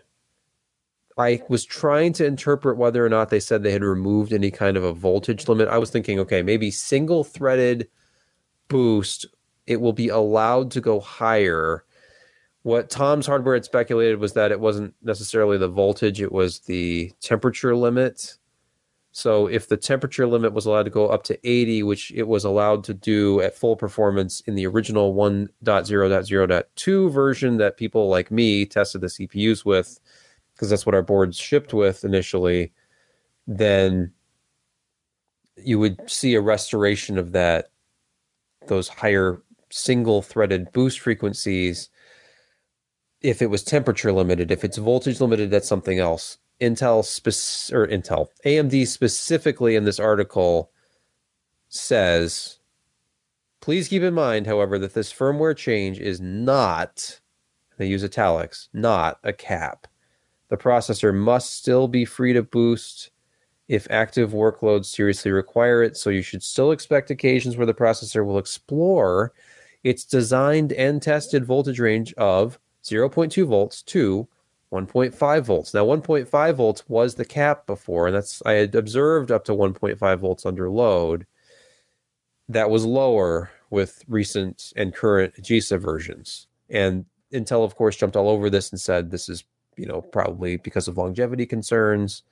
There was some forum post that was allegedly an Intel employee who had answered a question about this and said basically, yeah, or it was in Uh, not an Intel employee. It was a motherboard vendor employee who had worked with A M D, I think. But regardless, regardless of whether where they were getting their information or whether it was valid or not, Intel had been championing championing this idea that A M D had to back off on voltage and frequency because it was going to destroy these seven nanometer processors prematurely and de- degrade their performance over time. A M D says this is absolutely not the case. These are meant to run this high. These are meant to run at this voltage. No one's really going to know until a few years have passed. In, in fifteen years, will a thirty-nine hundred X still operate at exactly the same frequency and offer the same reliable performance as it does today? Who knows? It's not like in the food industry where you can put a box of cereal in some sort of a, a damp, hot, controlled environment and simulate the aging process to test how well the bags inside keep it fresh on a store shelf. And I know that because of knowing somebody who worked in the food testing industry at one point. But what do you do with C P Us? You run it at one point five volts, one hundred percent with small F F T tests in Prime ninety-five for a month, and then decide whether or not you've damaged the C P U. I have no idea. They think it's fine up to one point five volts. I will be very happy to see if these released ten oh three A B B A BIOSes come out and suddenly C P Us are, as they say, allowed to explore those upper limits of voltage again. So that will take care of everything. It'll literally be back to where it was at ten oh two, minus the crippling RAM instability and compatibility problems with X five seventy anyway. So it's just like a double-edged sword. If you're on X four seventy or another older board, you're probably absolutely fine holding off and just using an older Aegisa version. But unfortunately, when you want things like mem- memory compatibility and you see, oh, uh, Asus has a new BIOS, says it improves memory compatibility. Great. Maybe I can get this thirty-six hundred set to run at its X M P timings now. And then you realize, oh, well, this also adds this A M D roll, like roll up that includes this, this, and this. And if you're on a four hundred series board, you see, like, I think it was A B B is the one that officially killed P C I Express four point oh. So if you care about that, then you wouldn't want to update to that one, but you're going to have to. And I know Josh is probably not going to be very happy about this, but if he wants maximum performance from his C P U, he's probably going to have to give up P C I Express four point oh unless he gets an X five seventy board. Yeah, so I think, you know, to, to recap, um, we don't know the result of this yet. We don't, you know, give A M D time to sort it out. And uh, philosophically, I guess, again, we're not sure. We, we don't want companies lying to us, obviously. We don't want companies publishing false information on their products. So that's a separate thing. And, and there will be... But I'm used to it. Well, yeah, well, sure, to a certain extent. Uh, but and, and Intel is going to call this stuff out. And if Intel were doing this stuff, A M D would call it out. Um, but from a user, if you've bought a Ryzen chip, don't Don't feel bad about it. Wait to see what happens. And even as we talked about last week, even if this all comes to pass that there is a reliability issue and they have to, like this, this blog post was premature and they have to cap it and it lowers performance. What are we talking about? A couple mm-hmm. percent, five percent, you know, and, and there might be some workloads where it goes bigger, but overall it's going to be a small difference. And at least right now, compared to what you could buy from Intel at the same price point, the Ryzen performance is so much higher usually that even if you had to take a small percentage hit performance, you're still going to end up better off than you would if you went with Intel at that same dollar point. So, well, a small performance increase based on your theoretical top. Well, right. Again, yeah, not even necessarily. Yeah.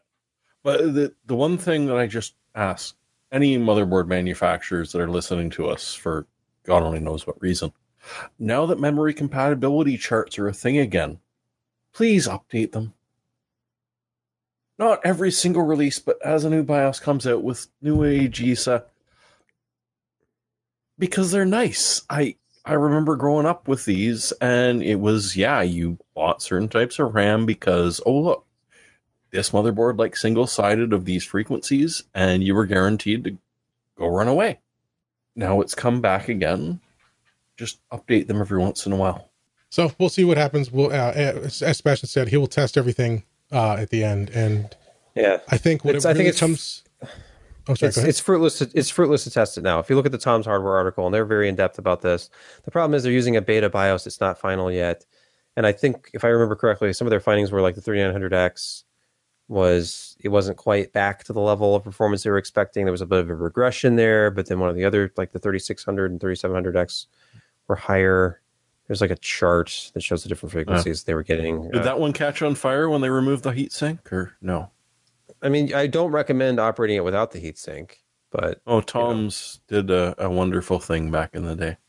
Oh, no. They ran a... What C P U did they run without a heatsink? Uh, well, they proved that the Intel one would downclock itself and not catch on fire. Oh. The competition, okay. On the other hand, oh. Oh. What well, if Intel pitched not that? Not that I'm holding like a fifteen-year-old grudge or anything. Yeah, it doesn't I mean, sound like it at all. Uh, but yeah, don't don't read too much into these these early reports because they're not final yet. There's a reason that this is not out, actually out there for you to download from your Asus, Gigabyte, M S I, ASRock support site yet. Yeah, and and uh, and I'll say too, because you know people I've seen uh, on our earlier coverage, I'm seeing in some of the chat tonight, I've seen on other other sites in their articles. Uh, again, the A M D crowd that's very defensive. Uh, calling, you know, fake news, this you're, you're, you're drumming this up. This shouldn't be, you shouldn't even acknowledge this. And I mean, I'm not going to, you know, I, I don't think that's yeah, the case. Even, the, even though to, to, no. to point out, because I've responded to a couple comments on the site. Now I'm getting, you know, we're getting heckled in the YouTube chat by the same party again. It's a long time listener, and I have no problem with, with being challenged. And, you know, I have no problem with some good debates. The problem I have is that there's, there's really nothing wrong with speculating because we're just talking about it. We don't have any proof yet.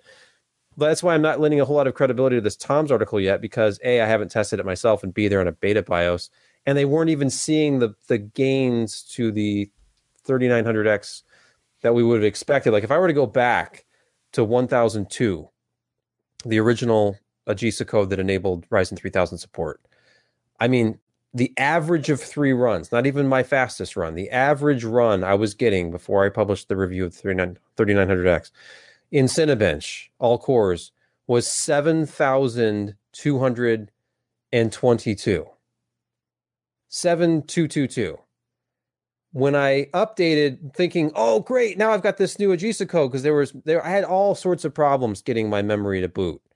I, the system would not boot with the thirty-two hundred D D R four kit that I had. I had an A M D specific kit, and then I had the kit that A M D had sent me for this review. The other one was a kit that I think A M D provided as well for an older review that I inherited. But the actual G-Skill Trident kit or whatever it was, the gold Trident Z, I might be forgetting this, but that kit would not boot on this board.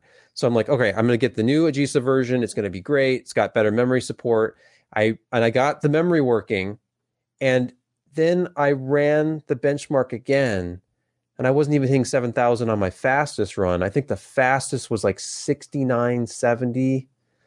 Like, how is it that all of a sudden with the same memory speed, and then I forced the same timings, and I still wasn't even able to crack seven thousand when I was getting seven thousand two hundred? And that's when I started realizing, oh, okay, they've scaled back the voltage a little bit, and that kind of sucks. And I was every new Aegisa version that's come out, I've installed, I've tested. It hasn't had the same performance of the original pre-launch version. And I've just been waiting for the next version to come out, because I knew at some point they were going to have to address this. And we've gone around and around, and I've avoided doing comparison testing until I finally released the Ryzen five thirty-six hundred X review. Because frankly, they were asking about it. A M D had sent that processor, and they're like, hey, when is the review going to be done? And I'm like, all right, I'll get it out there. But if I test this under the newest Aegisa, it's going to have lower performance than it would have if I'd done this at launch. So I did put a couple of comparison charts up. I put three comparison charts up, I think, of C P U benchmarks. And X two sixty-four was the one that showed the biggest disparity. The other ones were pretty nominal, but it's real. It's a real difference. And it was, as far as I could tell, it was due to voltage, not S M U versions, not actual thermal limits. The C P U is running cool. It's a thirty-six hundred X. Even with its stock cooler, it, it doesn't really have any kind of thermal constraints. But, I mean, if you're looking at the video version, Jim just put up the Cinebench R twenty result, single-threaded. thirty-seven oh six was the average of three runs on Aegisa ten oh three A B, and thirty-seven nineteen was the result at ten oh two, the original one thousand two version. And I will say, that's not even an average of three runs. It was so close, I ran it six times and averaged six runs because it was kind of going back and forth. So really, it's a toss-up. And it was kind of a toss-up with the seven zip benchmark. It was a little bit slower on one thousand three A B. And we we're talking, they were they were still neck and neck on the chart, but there was a winner. It was ten oh two. Every single performance benchmark, ten oh two is faster. Whether it's a lot faster or a little faster is another matter. But and, and the thing is, if you, I, I don't think that this is a huge deal.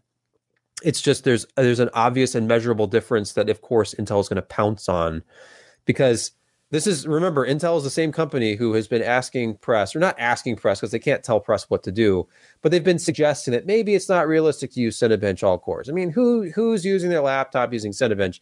My point in in response to that is benchmarks are there to benchmark. It's it's there to put up a number and then compare something else up against that number and see relatively if it's faster or slower or the same speed.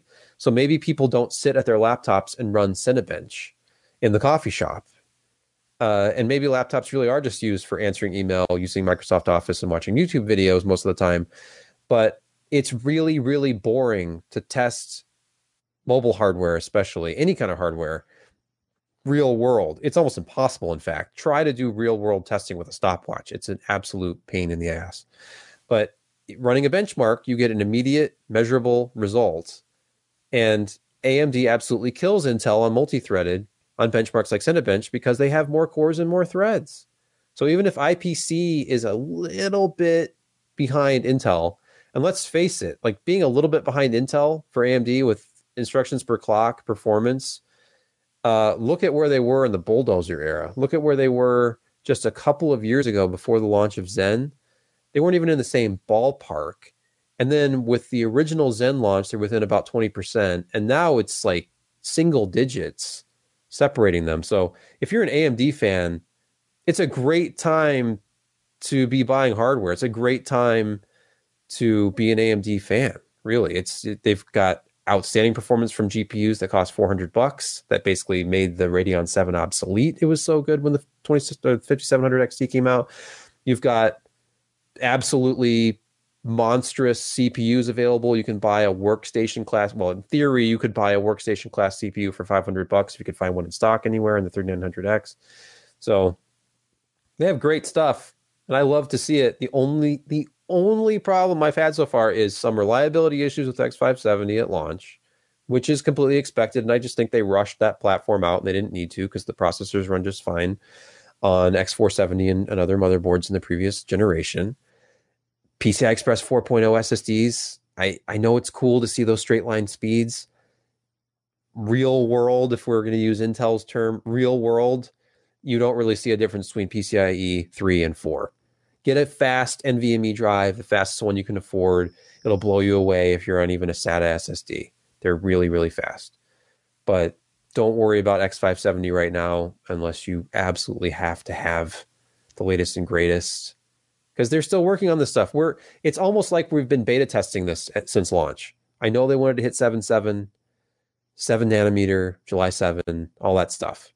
And really, I think it was a little early, but hey, it's it's in people's hands, except for the thirty-nine hundred X, which you can't find anywhere.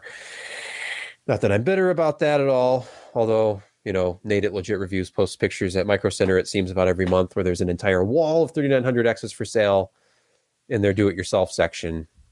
But I don't know, rant over. I just wanted to say, it's if there are measurable differences, between Aegisa code variants. Uh, of course, Intel is jumping up and down like, yes, yes, look, and they're probably had to do this because of this and that. And until somebody actually talks, we're not going to know. So all of this is, of course, just speculation. But still, it is it is what it is. I'm done. Yeah, and, and I'll say, too, um, looking, again, more at, at the, the theory of, of what we intend or what I intend, uh, and, I, and as we said before, we were talking about how we all came to be here, I haven't been doing this for as long as, as Ryan or as long as my counterparts who run other sites. Uh, but my perspective when I used to read this site and other sites and what I want to do now is I'm not telling you, or Sebastian, when he does a review, is not telling you what the best is. Like, that's not the point of a review in my view, in my, from my perspective. No. It's let's provide data, and then you as an intelligent thinking human being, look at that data and try to define how it applies to you. Only if you intended to buy a C P U and run all the benchmarks we ran, and that's the only thing you're going to do it for, should you take everything we say as your only decision. You know, are you a video editor? Are you a photo editor? Are you using Lightroom? Are you using uh, Aperture or, or using GIMP? Or what are they going to rename GIMP to, Jeremy? Glimpse? Something like that? Glimpse, yeah. They're forking it off yeah. into Glimpse because... reasons. Yeah, we, we talked about that last week, unfortunate, but uh, whatever. My point is, what are you going to do with it? And try to find benchmarks. And we want we want to provide benchmarks that help you get insight into making that evaluation. And then you need to evaluate on your own how well we've done that and other sites, and translate that into what you need to do.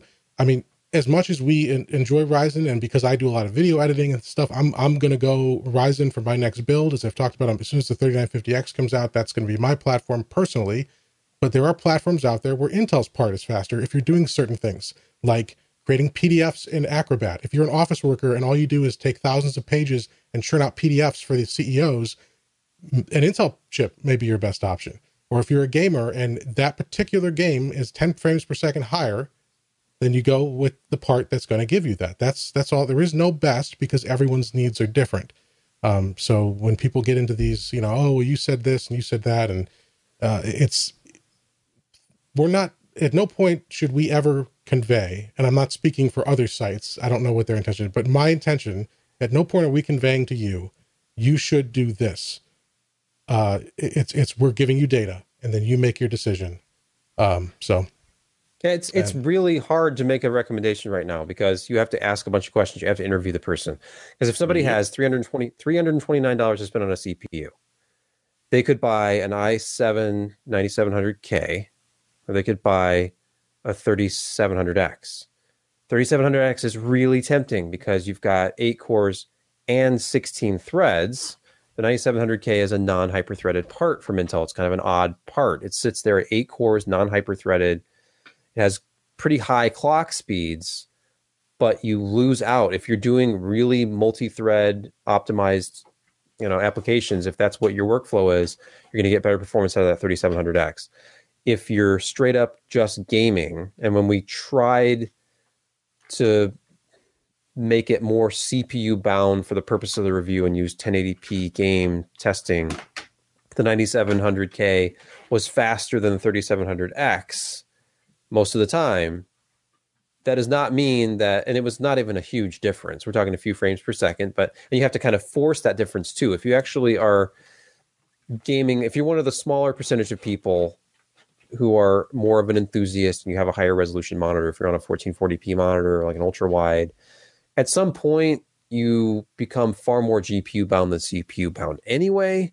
So that would be the other thing. If, are you on a ten eighty p monitor? Oh, yeah, I game on my living room T V. Okay, well, at ten eighty p, the Intel part might give you slightly higher frames per second. But if you want to do anything else, the multimedia capabilities, the the just the multi-threaded power of the thirty-seven hundred X would be the way to go. It, w- it can go either way. I'm not going to say, like, there are clickbaity articles you'll see if you follow different tech sites where it's like, which is better, this or this, A M D versus Intel. And they're trying to drive traffic. That's why those articles are written and published. And they try to sound as controversial as possible. Even if you actually read the copy and it's much more objective, the title will look really subjective, really suggestive. And I'm not doing like i nine ninety-nine hundred K versus thirty-nine hundred X, five hundred dollars price point articles because what would there, if you're already on the A M D side, you're going to be outraged if the Intel part comes out ahead in a benchmark and vice versa. And really it's, it's what is the most important to you? Because I think the ninety-nine hundred K is going to offer a little bit better single threaded performance in most applications, but the thirty-nine hundred X has more cores and more threads, and it's going to be significantly faster, as we've seen in things that are very optimized to use as many threads and cores as you have. So, but that said, between those two, I think the thirty-nine hundred X is pretty obviously the way to go right now, unless we see a price drop. All right. Well, so uh, anyone else have any other news or comments they want to cover this week? No, well, very briefly, we didn't have a story up in time, but today, the latest version of the Radeon Adrenaline software enables Radeon image sharpening on the earlier four and five hundred series graphics cards. So R X four hundred and five hundred series, I think it's four hundred series, but certainly if you're on like an R X five eighty, you can get Radeon image sharpening now. That was something where we had been briefed on it as a Vega, not Vega, as a, a new Navi only feature. You had to get a fifty-seven hundred series card to get it. And really that didn't make a lot of sense, because you'd think you'd want the lower end card to be able to internally resolve the game at a lower resolution, then upscale it to fit your monitor and, and smooth it out. So yeah, I'm looking at, uh, Jim pulled this up. So it's R X five eighty, R X five seventy, R X four eighty, and R X four seventy. And it works with DirectX twelve. I don't know if this works in Vulkan. The one odd outlier is they don't have any D X eleven support for Radeon image sharpening, which seems like a miss. They said they had just, mm. you know, limited resources, and they had to pick what they picked. So they picked D X twelve, Vulkan, and D X nine initially. But anyway, it's it's just, if you're not familiar with Radeon image sharpening, it's a it's a filter that does what it sounds like. It sharpens the image. It makes it look a lot better if you're upscaling. So if you have, say, a fourteen forty p monitor, but you're running a R X four eighty, and the, the newest games maybe don't play at the frame rates you'd like to see on this at that resolution, and it looks kind of bad when you have that interpolated resolution from your monitor scaler to game at like ten eighty p on a non ten eighty p monitor, looks pretty bad sometimes. Radeon image sharpening can let you kind of have the best of both worlds. You can actually internally have the game set to ten eighty p. If the game supports it, you can have Radeon image sharpening, make it look a lot more like native resolution. And so you get a higher frame rate, still good visuals. What the hell is the it, value slider? That's a good question. Uh, I, I, it's the internal resolution of the game. Oh, okay. Or it should be. So if oh, you're, thank you. Okay. Say you're on a, and it, it's actually, of all things, the most... Rise the on, in, rise off. Oh, that's brilliant. I was going to say that, of all things, the best implementation of this that I've seen so far is from Sapphire with their proprietary, their THICC with two X's yes. software. Yeah. Because they have a little slider, and you pick uh, from seventy to one hundred percent, and you you slide it down to, say, eighty-five percent, and then enable Radeon image sharpening right in that control panel for your video card. Then you launch your game. When the game launches, you pick that new custom resolution that was created, which is going to be some odd number that's a, you know, ten or twenty percent lower than your native resolution, whatever you had it set to. Yeah, in, in this example, it's uh, I had the resolution scale for the, the Sapphire Pulse review. I had it set to ninety. So that's ten percent lower resolution than the native of the panel, fourteen forty p. So that actually created a twenty-three oh four by twelve ninety-six resolution that the game could be set to. And then I had Radeon image sharpening enabled, which I could do right from that THICC software panel. And so it looked it looked great. I was running, I think I ran Metro Exodus and then Shadow of the Tomb Raider, because there, there were two DirectX twelve games I had installed. And it was very difficult to detect any difference at all. If all you're doing is reducing the internal resolution by ten percent, and then you're making up for any loss of sharpness with a sharpening filter that does a really good job, then it's very hard to see moving objects change resolution like that. I mean, there's a reason chroma subsampling exists, and it's because our eyes are not seeing the color depth as well when it's a moving image on the screen as we would if it were staring at a screenshot. So I'm sure you could do A B screenshots with this and you'd see the difference. But you know what? It looks better than D L S S, honestly. And with the new sharpening filter NVIDIA has, it's kind of the same story. I think it was Digital Foundry or somebody who did a D L S S is dead video because it, it, it sharpening looks really good. And when you're internally resolving at a lower... lower res, you actually render at that lower res, you upscale it and sharpen it, and it, it looks pretty damn good. So the fact you can do this with lower end cards is very nice. I'm glad they enabled that. And one thing I wanted to point out too, back when we were talking about evaluating processors and benchmarks and how, you know, Intel might have, you know, you look you look at a a, a game frame frame rate and the Intel chip is leading and it's by a set amount of frames per second. Uh, you know, one thing as, again, because I've not, haven't done this as long as I said, one thing is I've gotten into this over the past year that has astonished me is the variability in these runs we do to measure frame rate. Some, some game, if, if you're doing like a built-in benchmark, obviously that's, that's the best case scenario because it's consistent every time.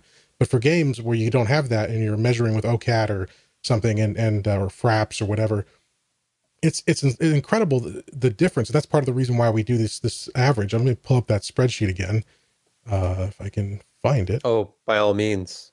And here we go. And uh, and look at some of these games. So like, um, you know, you might see a chart where the ninety-nine hundred K is six frames per second faster than either another Intel part or an A M D chip. But look at like uh, Rainbow Six Siege here on the Ice Lake chip. Went the first run had an average of twenty-eight point three. Run two was thirty-six point five and run three was thirty-two point eight. That right there could be the entire difference uh, yes. of, uh, of, of, a, of, a, of, a, of a ranking on a benchmark chart. Uh, and it's, and that's a variable uh, from, from run to run. And, and so, you know, we're giving you these averages and, and we hope you understand why this is the case. Uh, but keep that in mind when you're looking at those charts and you're making those decisions to buy. Like if, if, if you're not a video editor or you're not rendering three D animation or whatever, and you just want to play games, and your your Ryzen part is, you know, ten frames per second less than the Intel part, but still well above sixty, you know, still playable for sure. You know, you might still want to go with the part that has the higher core count because that gives you that, if, even if you're not doing it now, you might decide to do it in a year and you'll have that capability. Mm-hmm. You'll be better off with an eight-core Ryzen than a four-core Intel, even with that tiny F P S advantage. Now, in some cases, the difference is, is substantial, and, and, you know, for that, kudos to the chip that is leading that at the, any given time. But, um, you know, think about, you know, there is a, there is difference. I'm looking here at Fortnite, the, the data again with Fortnite, uh, it went from forty-one point six frames per second to fifty-two point nine to fifty-six point eight.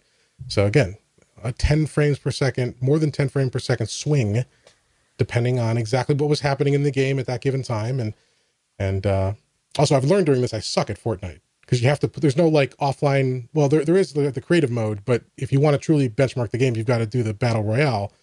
And so I've been tr- playing for the first time in my life, these games, Fortnite, Overwatch. And I, I sometimes I don't, we do sixty second runs to capture the data, and each, each run is sixty seconds of capture. And I don't sometimes survive that long. So it takes me a while to, uh, to get the, enough data sets where the benchmark is able to run the whole time while I'm running and trying to hide from, from the competitors. But, uh, and another thing is like what Jim is alluding to, the way you benchmark, because in Fortnite, there's no, you have no choice. You have to run around like Battlefield, Fortnite, some of these games that don't have an offline benchmark, they don't have a built-in benchmark. You have no choice but to play the game. And when they're online games like that, there can be a lot of differences uh, from run to run, huge yeah. differences. And there are outlets that, if you remember Hard O C P, uh, Brent Justice did the G P U reviews for a long time. And Hard O C P stance was real world. Like before, before Intel was using real world, they were using real damn world gaming benchmarks. They didn't use any canned showing benchmarks. Leadership. They, they were showing leadership. That's right, in the space, and uh, we missed them. But you know, check out the F P S review for Brent Justice yep. and and current uh, reviews again. The whole crew pretty much is over there now, but uh, they they do. Absolutely only real game testing. They do extended runs, multiple runs, average out the results. It is, it's a lot of work. It's a huge time commitment, and you still face that problem of variability where, you know what, maybe this particular day and time on this particular game I was getting fifty-six point eight average after three runs. What if I went back in next week? Maybe I'm only getting, you know, fifty-two, or maybe I'm getting forty-seven, or maybe I'm getting sixty-five. It it seems to be, it's a little too variable for me. I started out when I knew I was taking this job back in December. I was trying to figure out what kind of test methodology I would have. I was kind of terrified because, like, I've never been able to really figure out how to do real world game testing in a way that is precise and repeatable. And I tried different things, and I tried, I was even looking into how to program runs. And I, it was just, it, it finally got to the point where I'm like, I'm going to go insane. I'm going to sit up all night benchmarking like I had been for like three nights in a row if I don't come up with something that's actually repeatable. And unfortunately, that meant, let me look at all the lists. Let me look at the list of the games currently available that have built in built built-in benchmark, a canned benchmark. And there are outlets like AnonTech that only use canned benchmarks for this reason. Like, well, okay, AnonTech does this. I'd rather do it the hard O C P way. I'm going to lose my mind and never sleep again unless I do it the AnonTech way. So that's where we currently stand. Every benchmark, like Far Cry five, and Shadow of the Tomb Raider, and Metro Exodus, all these games have a built-in benchmark, and it makes it very easy to do a repeatable, fairly consistent. There's there is inconsistencies. You'll almost always see a couple of frames per second variance between each run. That's why we do three and average them out. And I have found outliers. They're the most The biggest outlier right now is Assassin's Creed Odyssey, which, it doesn't matter how many times you run that thing, you're never going to get exactly the same benchmark because the little N P Cs walking around vary quite a bit, and however many there are that are being rendered affects the total frame rate. So you might get a ten F P S difference between two consecutive runs of that. So I actually dropped that out of the test suite. And, you know, we just keep going, try to make it as consistent, as accurate as possible, but it is not easy to do that. And I have no doubt yeah, the, that we're like one driver height of war is going to do the same thing, because apparently it's a completely different benchmark every time you do it because of the A I. Mm. See, that was, yeah, that's the Assassin's Creed problem. So, you know, it's, it's, and the thing I was, I was about to say is we're always one driver update away from having all of our test results invalidated anyway.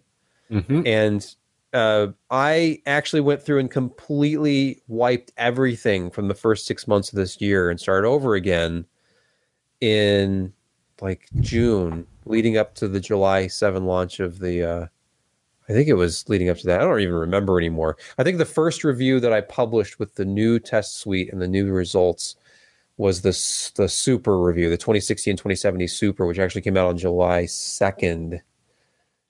And, you know, I, I had completely invalidated all of my results from January through June at that point, because we were, there had been too many driver updates since then. There had been uh, changes and optimizations that A M D had done that significantly improved Radeon seven performance, for example, though that's l- less relevant now because that has been E O L'd. But, you know, it if... in an ideal world, we would have a staff of people working twenty-four hours a day to just re-benchmark everything all the time. And with this new nineteen point nine point two driver update from A M D, I should re-benchmark every A M D card again. But there's only so much time in the day. And, it, and uh, it's I, as accurate did, as it can be. I, I didn't see it yet, um, but I, I guess YouTube is telling us, uh, the YouTube chat says there's a, there was an NVIDIA driver update today too. So uh, Yeah. Yeah. Uh So really, every previous NVIDIA uh, from every outlet would, I guess, technically be questionable now because, hey, what? Did, why don't you go back and benchmark all of those cards again? Going back five years with a brand new driver. Yeah, I saw a thread. Uh, Ian at AnonTech was talking about this, actually. I don't know if it was at E three or if it was in a Twitter thread, but it was like, you know, they have this thing called G P U Bench on mm-hmm. AnonTech. This has been going on for many years, back when Anon was still running the site. And to do that, they have to re-benchmark like one hundred, one hundred fifty things. Yep. And it's incredibly time-consuming to do that. So it's a great service, but then you have to understand it's it's like a, a moment in time. that system, with that version of Windows. That was the other big thing. The the real reason I had to reboot uh, yeah. the whole test platform is I was using eighteen oh three. I was way behind in Windows ten versions, because this is stuff going back to two thousand eighteen. And like, you know, well, nineteen oh three is kind of the modern mainstream gaming platform now. And it was, you had to be on at least eighteen oh nine to even enable R T X features. So, you know, it, at some point we'll have to be on yet another version of Windows and everything will get trashed again, but I'm trying not to think about that. All right. Well, let's, uh, let's let these fine people get on with their lives and wrap this thing up. Uh, a bit of a different show uh, today, you know, more discussion, less topics, uh, but hopefully, hopefully uh, you guys found something useful uh, that we talked about. Hopefully you understand how things work a little better here and why we do what we do. And uh, I didn't know about Jeremy's desire to publish our results online. Uh, so our, our, our uh, pre, our, what, what do we call it? Data sets or whatever. Uh, yeah, numbers. So, so we'll, we'll get, we'll, we'll, we'll get that going. Um, no reason not to, as long as I can just easily upload it. And, uh, and also I think Brett mentioned in our chat too, like uh, I could just, you know, link a, uh, Excel file. If it, like if I can't translate it to Google Docs, I'll just link an Excel file in the review and you can just download it that way. But, uh, all right. Picks of the week. Uh, Jeremy, what have you got for us? Well, hopefully dinner soon. It's, it's been a day. Uh, no, this is the thing that Excel was designed for. It never knew it, but it does now. Uh, this bloody lunatic Sully has essentially recreated the first civilizations in Excel, and it works, and it, oh my it's God. just ridiculously freaking brilliant. Oh my God. Wow. Th- those are cells. Uh, it's multiplayer. There is no A I. Uh, he's going to start maybe a Patreon or a Kickstarter to help develop an A I. But in the meantime, it's just multiplayer. And it literally, if you push play on the little thing, it, I, this is just so supremely absurd and lovely that I can't help but fall in love with it. Well, fast forward a bit and he, he starts. Oh yeah. There, I love the C P U good... utilization screen. That's awesome. Yeah. Multi-threaded. Yeah. Multi-threaded Excel, which is not always a thing. Yeah. It's just the most absurd and wonderful thing I have seen. And I don't know how long. It's free. You, you just go download it. Uh, I mean, you're going to need Excel to run it, but apart from that, Uh-oh. I'm sure Microsoft will give you. He's ran into an enemy. He's going to die. Wow. That's, um, yeah, that's incredible. Uh, good find. It uh, is so truly that, amusing. Uh, Thanks, we'll have, I wonder, I wonder if you could put this in Google Docs into a shared doc. Or I, I'm sure you could just share the file, but still it'd be like, well, I mean, it is multiplayer. So it's currently hot seat, but okay. he's, he's working on figuring out how to do it multiplayer. Wow. So that's uh, that's Sully's S zero in place of the O, L L Y. Yeah. Cell. Cellvilization. Yeah. And uh, we'll have a link in the uh, show notes uh, as well as in the uh, YouTube description if you're watching the show that way. Uh, now, Josh, he left us uh, at the midway point and he put a link to a YouTube video. Well, no, he didn't. That he did. Me. Okay. Oh, was that you? Okay. I, I just imagine trunk monkey for servers. I don't know what this is. What's a trunk monkey? Oh, good God. You don't know what trunk monkey is? Mm, I don't think so. Okay. Well, uh, I don't either. Do we, we're, we're probably going to need audio for this, right? To understand this? Well, no, not really. You just, you know, sort of understand that he's screaming and yelling at him, and he's gonna get the trunk monkey out. Oh, there's a. I see. Okay. So there's a uh, some road rage going on, and, and then the trunk monkey problem comes is out, solved. And bashes him with a tire iron. That's nice. Oh, all right. Uh, but what? In what context? You mean because he had to go to work? You can just have someone. Well, yeah. You hit, just push the button, hit, and the, the the server monkey comes out, hits the button, and high five, and everyone goes to bed. I nice. see. All right. Um, okay, then. There is no server problem if there is no server. So, and if you complain, well, you'll have the same thing as the server. That's right. Yep. Uh, and then uh, my pick is uh, something that's free for a very limited time. So if you're watching live, you can get in, in on this. And if I can figure out Premiere in time and get this uploaded, uh, you can get in on it. But it's valid uh, for the next uh, thirty-six hours. Uh, and that is over at Humble Bundle. They're giving away Endless Space, uh, the Endless Space collection, which is the first game plus the D L C, I believe, right, uh, for that game. And this, this yeah, is Yeah, it's a, the whole thing. Yeah, this is a four X uh, strategy game. Let's see if they have any screenshots here. Uh, here, here we go. That's normally twenty bucks, uh, and so it's it's a, a, a very. I played it. It came out a few years ago. I played it when it, it came out. It's it's very beautiful. Uh, at least it was at the time. I haven't evaluated it in a while, but it's a, it was a good looking game. It was fun to play. A very you know, sci-fi based four X space game, and you can get it for free. I think the only thing you have to do is you have to sign up for the Humble Bundle newsletter. And usually the way those things go is you sign up, you get the download link, and then you can unsubscribe if you want. So. Uh, so check that out over at Humble Bundle. Uh, but again, act quick. It's on only for the next uh, about thirty-six hours. Uh, so I'll, I'll try to get this uh, get this up for the on-demand folks to hopefully snag that. Uh, that's the show for this week. Uh, thanks for joining us uh, again for a little bit of a different show. And if you're again, if you're watching this on demand, as I said at the beginning, I, norm- I edit videos in Final Cut Pro, but my Mac died on me, so I'll be doing this one in Premiere, and I don't have all of my templates and Uh, motion assets and all that. Those are all uh, Apple specific. So I'm going to try to do what I can with this, but no promises. It may not have the sidebar or uh, anything fancy, but uh, three words that's fixed. Windows Movie Maker. Done. Uh, fair enough. But again, I still have to get the assets somehow translated over. You and don't need assets. Just make new ones in Windows Movie Maker. Just, you know, black screen, white text. And uh, Sebastian, some... that, that means he replaces us. That's, That's fine. Um, all right. Well, uh, thanks everyone for joining us. Uh, we normally do these on Wednesdays at ten p.m. Eastern. That's two a.m. U T C, I believe. Uh, and you can find us at pcper.com slash live, where we'll have the embedded uh, video and YouTube chat, or, or you can join our mailing list to let uh, to be notified when we go live at pcper.com slash subscribe. Uh, thanks for, for joining us this week. Everyone have a great week.